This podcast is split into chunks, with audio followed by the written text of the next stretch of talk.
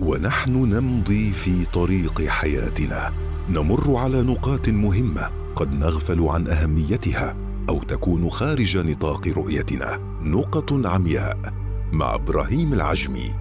أهلا بكم مستمعينا الأعزاء في حلقة جديدة من حلقات برنامج نقط عمياء في نسخته الثانية والذي نتطرق في كل حلقة من حلقاته إلى أمر مهم قد نغفل عنه في مفاصل حياتنا.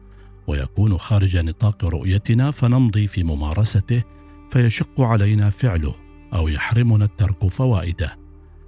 في هذه الحلقة لا يمكن أن تجد طبيبا للأسنان لا يوجهك إلى ضرورة تنظيف أسنانك كما من المستبعد أن تجد أحدهم لا يشجعك على تنظيف فرشاة الأسنان إلا أن الاختلاف قد يقع في كيفية تنظيف الفرشاة.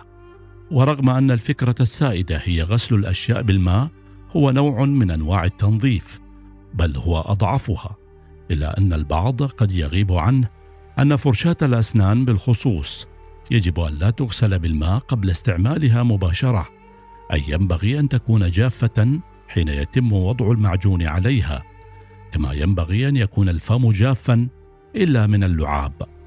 فأغلبنا مثلا حين يذهب لتنظيف أسنانه يقوم لا اراديا بغسل فمه وأيضا بغسل الفرشاة بالماء غافلا عن أن هذه العملية قد تتسبب في عدم اكتمال تنظيف الأسنان بالشكل المطلوب. فالمعجون بطبيعته شبه السائلة حين يلتقي بالماء تزداد درجة سيولته ويتسبب بالتالي في خروج مادة الفلورايد من الفم وعدم استفادة الأسنان منها. ويظل الواحد منا يفرش أسنانه ويفركها بالفرشاة ورغوة خالية من الفلورايد. لأن تلك المادة في أغلب الحالات تذهب سدى في أدراج الماء المنسكب في الحنفية. وهنا لا نتحدث عن تنظيف فرشاة الأسنان وتعقيمها بشكل دوري وإنما حديثنا عن التنظيف اليومي للفرشاة والذي قد يكون مرتين أو أكثر. ففرشاة الأسنان وظيفتها أنها تنظف بقايا الطعام العالقة والبكتيريا التي تنتشر في الفم بعد كل وجبة. فهي تحتاج إذن من وقت لآخر إلى التنظيف والتعقيم بشرط لا يكون ذلك قبل استعمالها مباشرة اولا حتى لا تنقل الجراثيم إلى الفم وثانيا كي نضمن بقاء مادة الفلورايد في الفم أثناء فرش الأسنان.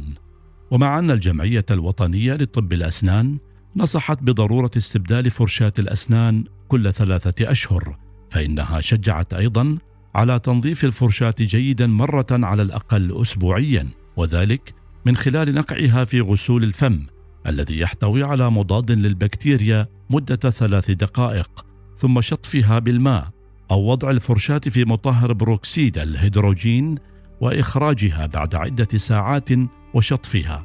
كما يمكن وضع فرشاة الأسنان بعد الاستخدام يوميا في ماء مغلي مدة ثلاث دقائق لأن الماء المغلي يقضي على أغلب الجراثيم أو في أضعف الحالات أن يتم وضع القليل من معجون الأسنان على فرشاة الأسنان وفركه جيدا بين بصيلاتها وتركه ساعة ثم من بعد يتم شطفها لأن المعجون يحتوي على خواص تقضي على البكتيريا كما يمكن لتنظيف الفرشاة إحضار كوب به ملعقتان من الملح وملء نصفه بالماء.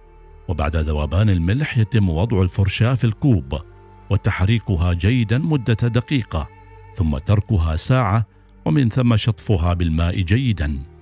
ففرشاة الأسنان من أهم الأدوات التي يمكن أن تنقل الجراثيم إلى الفم لذا لا بد من الحفاظ عليها نظيفة حين استخدامها كما ينبغي أن تكون جافة حينما يتم وضع المعجون عليها لاستخدامها في تنظيف الأسنان.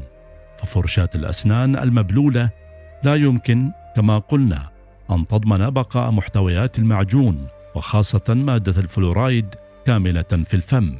في هذه الحلقة مستمعينا الأعزاء وجهنا الضوء على نقطة من النقاط التي تكون خارج مجال رؤية البعض وهي أنهم يقومون بغسل أفواههم وأيضا غسل فرشاة الأسنان بالماء قبيل وضع المعجون عليها غافلين عن أن ذلك قد يتسبب في سيلان المعجون خارج الفم أثناء فرش الأسنان وبالتالي خروج مادة الفلورايد الضرورية لسلامة الأسنان على أمل أن نلتقي مع نقطة أخرى من نقط عمياء. إلى اللقاء. نقط عمياء مع إبراهيم العجمي.